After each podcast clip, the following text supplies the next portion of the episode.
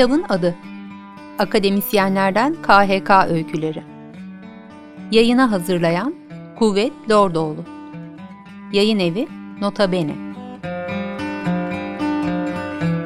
Tasarımını Didem Dayı'nın yaptığı kitabın kapağında gri mavi tonlardaki gökyüzünde uçan koyu renkli güvercinler var. Güvercinlerin arasında ise kitapta öyküsü bulunan yazarların isimleri yer alıyor. Bir KHK'lı akademisyenin son 4 yılından fragmanlar. Yazan Cenk Yiğiter Seslendiren Onur Aytaç 6 Ocak 2017 günü 679 sayılı KHK ile Ankara Üniversitesi Hukuk Fakültesindeki görevimden ihraç edildim. İhraç edildiğimde bir kamu hukuk doktoru olarak araştırma görevlisi kadrosunda çalışıyordum. Lisansta genel devlet teorisi ve siyasal düşünceler tarihi, lisans üstünde modern hayat, modern devlet, Osmanlı-Türkiye modernleşme perspektifleri derslerinin yürütülmesinden sorumluydum. Hikayemi 31 Mayıs 2013 gününden başlayarak ve fragmanlar halinde anlatacağım.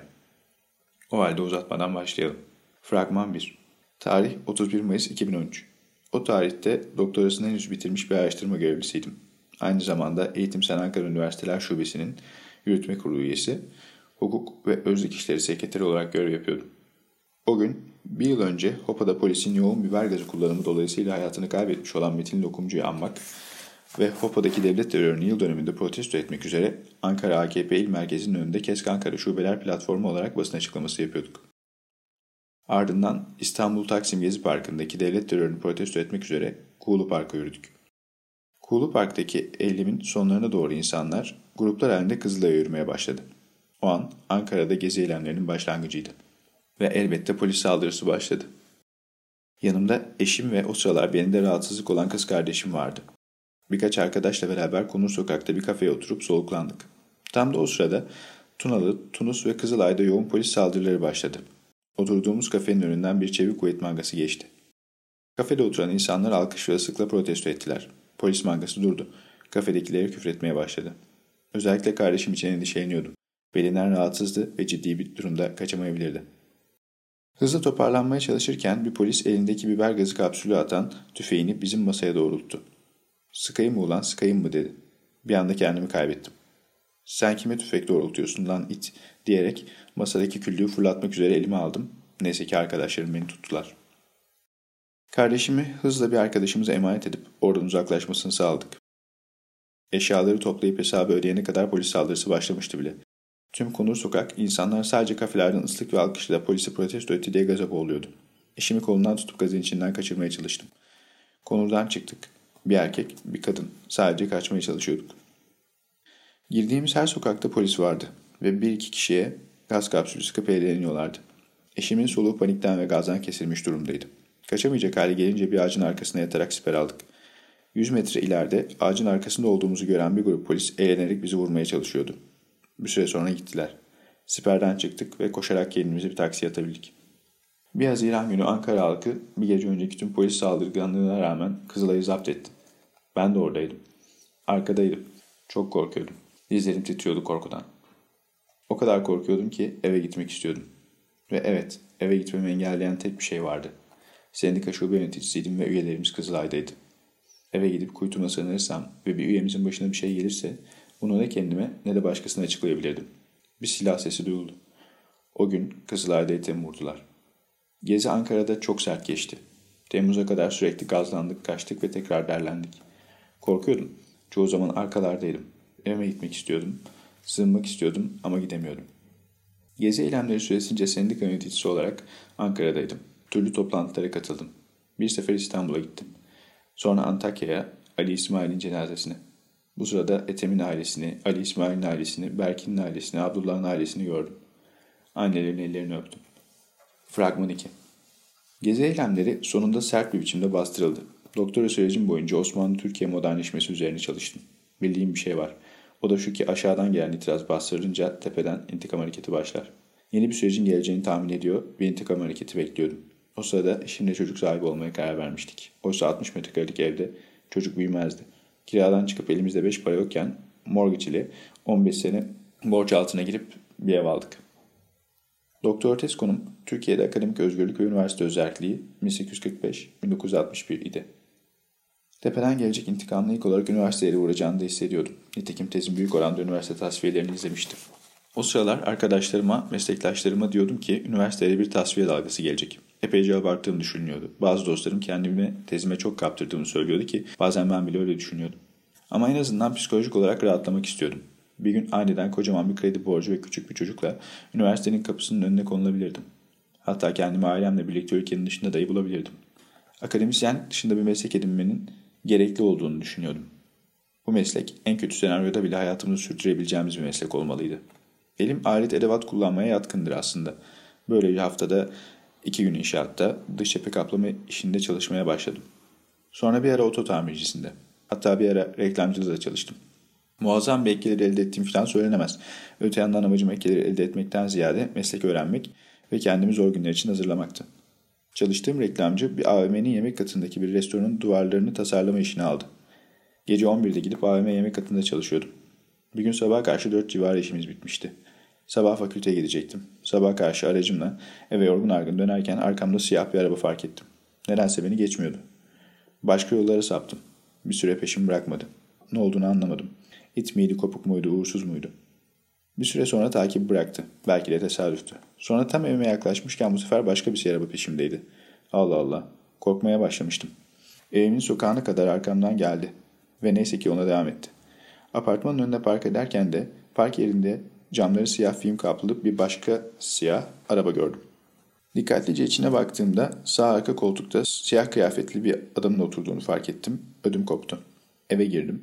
Tüm bunların bir tesadüf olduğuna, uykusuzluk ve yorgunluktan parona yaklaştığımı karar verdim. Ancak bu paranoya bir öykü yazmama sebep oldu. Nitekim bu öyküyü daha sonra o hal sürecinde hakkında açılan saçma sapan soruşturmalardan birinde yazılı savunmama ek olarak sundum. Fragman 3 7 Haziran 2015 sonrası süreçteyiz. Tarih 21 Temmuz 2015 Suruç'ta gencecik bedenler, öğrencilerimiz parçalandı. O gün yaz tatilindeydik. Derya Nesli Yiğiter. Kızım da aramızda. Henüz 8 aylık bir bebekti. Denizdeydik. Gülüyoruz Derya. Denizde ne kadar mutluydu. Kaybettiğimiz gençler geliyordu aklıma. Onların da bir zaman böyle birer bebek oldukları ve hatta onların canını kastedenlerin de birer bebek oldukları. Derya denizi çok seviyordu. Oysa ben ona arkamı dönüp dönüp ağlıyordum. Kafamı suya sokuyor, çıkarıyordum. Ağladığımı anlamasın. Yüzümdeki dehşeti, öfkeyi görmesin diye çabalıyordum. Bir süre sonra ağlayamadım. O gün öğrendim aslında gözyaşı dökmeden ağlamanın nasıl bir şey olduğunu. O gün artık hayatımızın hiçbir zaman eskisi gibi olmayacağını anladım.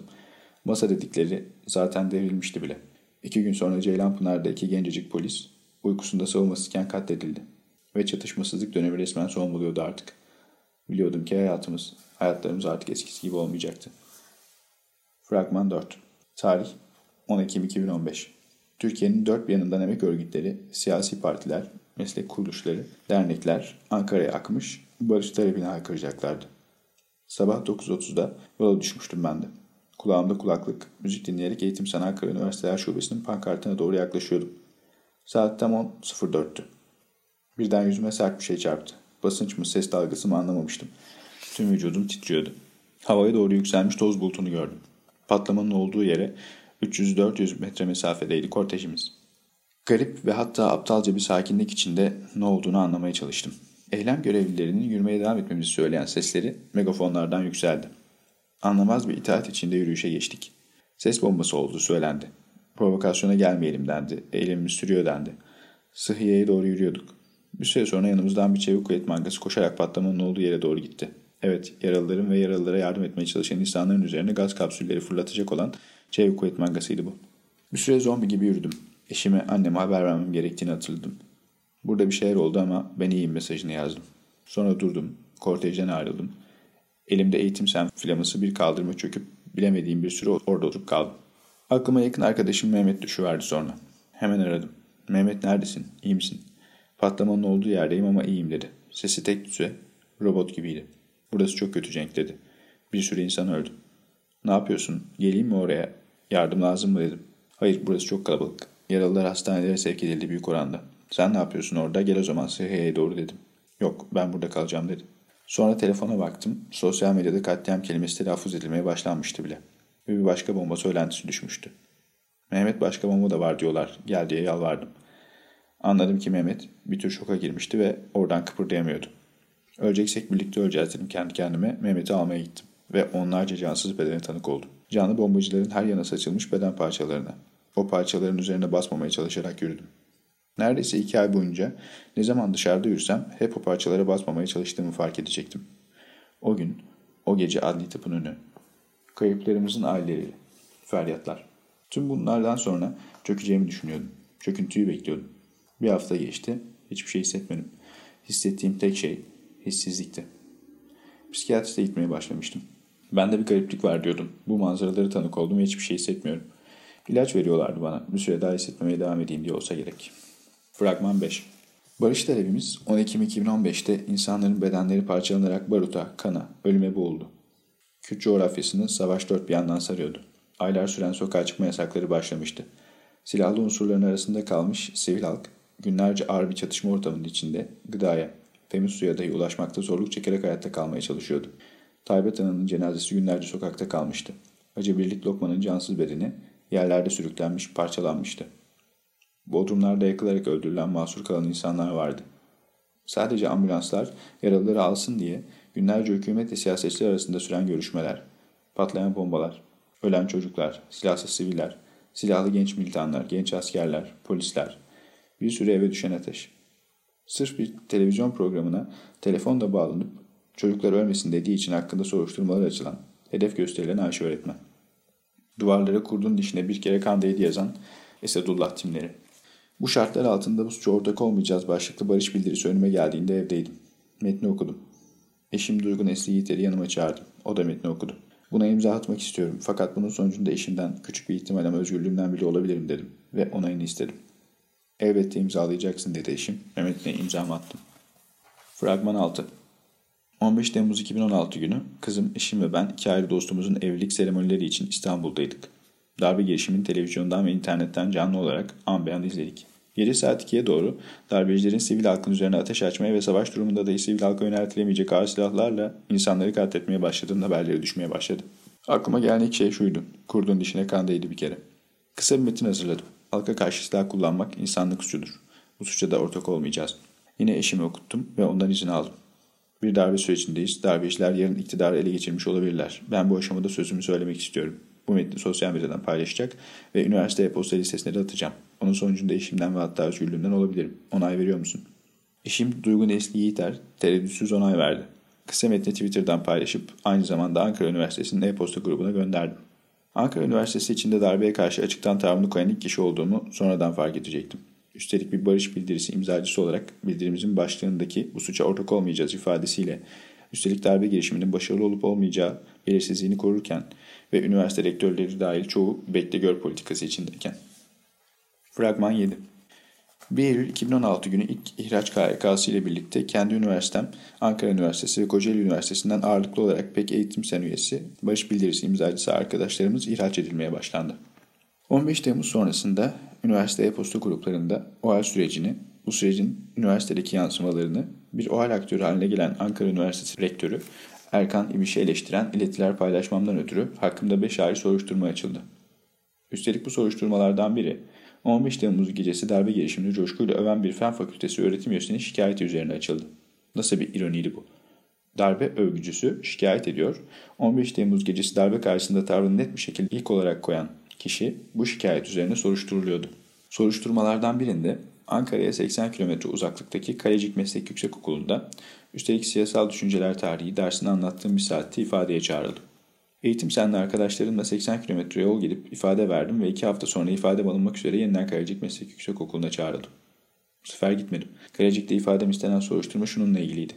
Ankara Üniversitesi Rektörü Erkan Dibiş'in AKP Siyaset Akademisi'nde radyasyon, insan ve inovasyon başlıklı bir ders anlattığını basından öğrenmiştim. Üstelik bu derste Bayibiş, Türkiye'nin enerji politikalarına ilişkin çok önemli saptamalarda bulunuyor. Nükleer enerjiye karşı çıkıp temiz, doğa dostu enerji politikaları önerenlerin aslında petrol lobisinin adamları olduklarını iddia ediyordu. Bunun üzerine bir üniversite rektörünün tarafsız olma zorunluluğunun ve yüksek öğretim mevzuatının açık bir sonucu olarak siyasi faaliyette bulunamayacağını, Bayibiş'in ise bir siyasi partinin AKP'nin siyaset akademisinde ders anlattığını ve bunun etik olarak uygunsuzu ve üniversite değerleriyle bağdaşmazlığı bir yana Yüksek öğretim mevzuatına da açıkça aykırı olduğunu belirterek BİMER üzerinden YÖK'e şikayette bulundum. Bu şikayet metnini de hem basınla hem de Ankara Üniversitesi e-posta grubunda paylaştım ve Bay Rektör İbiş'e de siyasi ikbal peşindeyse rektörlük görevinden istifa etmesi gerektiğini söyledim. İşte soruşturma bunun üzerine üstelik mevzuatta olmayan bir suç uydurularak açılmıştı. Rektörü itibarsızlaştırma suçu. Fragman 8 2016 yılının Aralık ayının başlarındaydık. Avukat arkadaşım Deniz Özbilgin beni aradı ve Ankara gezi eylemleri dolayısıyla hakkında gizli olarak yürütülen savcılık soruşturması neticesinde 21 Kasım 2016 tarihinde kovuşturma yer olmadığı kararı verildiğini söyledi. Böylece öğrendim ki Haziran 2013'ten 21 Kasım 2016'ya kadar tam 3,5 yıl boyunca hakkında soruşturma yürütülmüş. Bu soruşturma kapsamında telefon sinyallerim izlenmiş, telefon görüşmelerim dinlenmiş, hakkında iş yerinde ve kamuya açık yerlerde izleme, teknik cihazlarla takip kararı dahi varmış. Böylece daha önce bahsettiğim gece izleme paranoyası da bir anlama kavuşmuş oluyordu. Neyse ki bu 3,5 yıllık takip sonucunda bir terör şüphelisi olarak hakkımda hiçbir delil bulunamadığı için hakkımda takipsizlik kararı verilmişti. Ne var ki bu takipsizlik kararından bir buçuk ay sonra 6 Ocak 2017 günü 679 sayılı KHK ile terörle ilişkilendirilerek ihraç edildim. Cumhuriyet Gazetesi ihraç edilmemi manşetten delisiz ihraç başlığıyla okurlarına duyurdu.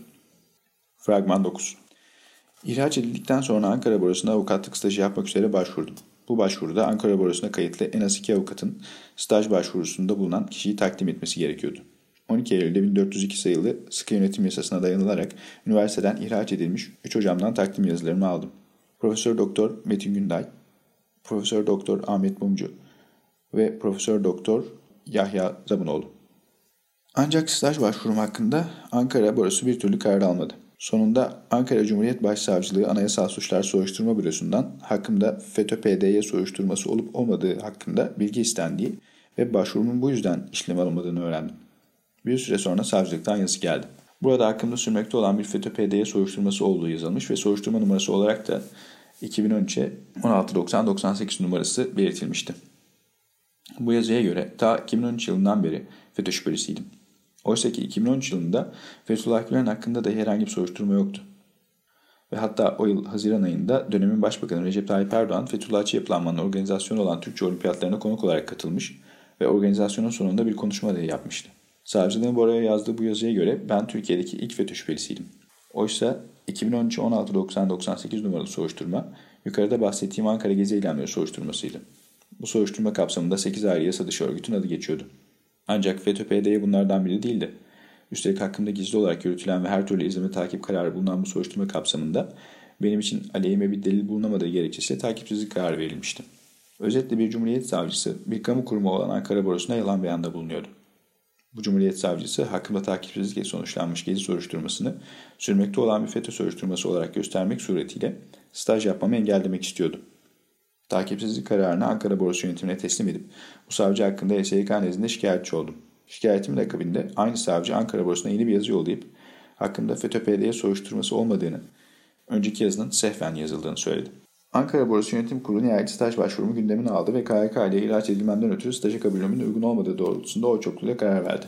Üstelik bu kararı vermeden bir buçuk ay önce Ankara Borusu Yönetim Kurulu KYK ile ihraçları protesto eden ve hükümete yönelik olarak üniversitelerden elinizi çekin başlığıyla bildiri yayınlamıştı. Staj başvurumunun reddedilmesinden sonra avukatlardan, hukukçu akademisyenlerden ve demokrat kamuoyundan gelen baskıların bir sonucu olarak Ankara Borusu Yönetim Kurulu bir hafta sonraki yönetim kurulu toplantısında red kararımı geri alarak staja kabulüme karar verdi. Nihayet öğrencilerimle birlikte bir stajyer avukat olabiliyordum sonunda. Fragman 10 Avukatlık stajımın başlamasından bir hafta sonraydı. Emrine verildiğim savcının odasına girdim. Savcı bana ortak görmüş gibi şaşkınlıkla baktı ve sen tutuklanmadın mı diye sordu. Şaşkınlıkla bilmem savcı olan sesiniz tutuklandın mı ben diye yanıtladım. Savcı az önce bir memurun odasına geldiğini, benim tutuklandığımı söylediğini ve staj evraklarımı topladığını söyledi. Adliye binası içindeki Adalet Komisyonu'na durumu öğrenmek için gittim. O sırada içime bir kurt düştü ve avukatım Erkan Çiftçi'yi aradım. O da derhal adliyeye geleceğini ancak o gelene kadar ne olur ne olmaz ortalarda gözükmememi söyledi. Önce adliyenin en alt katına indim. Sonra orada polis merkezi olduğunu görüp iyi bir tercih yapmadığımı anladım ve Vakıf Bank'ın önünde epeyce ortalarda bir yerde bir bankta oturup avukatımı beklemeye başladım. O sırada kızım Derya kreşteydi. İçimden bir ses çaktırmadan çık adliyeden ve kızınla vedalaş sonra gelip teslim olursun deyip duruyordu. Tam bu sesi dinleyecekken avukatım başka bir avukat arkadaşıyla birlikte geldi. Önce hakkımda herhangi bir yakalama tutuklama kararı olup olmadığını sorgulattılar. Hakkında böyle bir karar yoktu. Sonunda Ankara Cumhuriyeti Başsavcı Vekili ile görüştüler. Staj evrakımı kendisi istemiş. Adalet Bakanlığı KYK ile ihraç edilmiş biri olarak staja başladığımın bilgisini edinmiş ve başsavcı vekilinden bilgi istemiş. Ancak memurun emrinde olduğum savcı neden benim tutuklandığımı söylediği ve böyle bir tantanaya sebep olduğu bir muamma olarak kaldı. Fragman 11 Ankara Üniversitesi Hukuk Fakültesi öğrencileri öğrenci kantinde daha önceden kurulmuş ancak bir süre sonra faaliyet durmuş olan Berkin Elvan kitaplığını yeniden hizmete açacaklardı. Bu açılışa fakültelerinden KYK ile ihraç edilen barış bildirisi imzacısı 3 öğretim elemanını İnci Solak Akman, Emine İrem Akı ve beni davet ettiler. Açılıştan hemen sonra da bizle bir söyleşi yapacaklardı. İnci şehir dışında olduğu için katılamadı. İrem ve ben etkinliğe katılmak üzere kampüse girmek istediğimizde güvenlik görevlileri içeriye giremeyeceğimizi söylediler. İçeriye alınmamamızın sebebini sorduk. Ve rektörlükten talimat var cevabını aldık. Talimatı görmek istediğimizi söyledik ama gösterilmedi. İçeriye alınmadığımıza dair yazılı tutanak istediğimizde de verilmedi. O sırada 20 kişilik tam teçhizatlı Çevik Kuvvet Polis Mangası olay yerine intikal etti. Bizim içeri alınmadığımız ve polisin kapıya yıldığını öğrenen öğrenciler kapıya doğru birikmeye başladı. Her an polis bize müdahale edecek konumdaydı ve bu müdahaleyle öğrencilerimiz de bizi kurtarmaya çabalayacaktı. Pek çok öğrencimizin canı yanacaktı muhtemelen. Bu durumu değerlendirerek içeri girmeye çabalamaktan vazgeçtik ve oradan ayrılmaya karar verdik.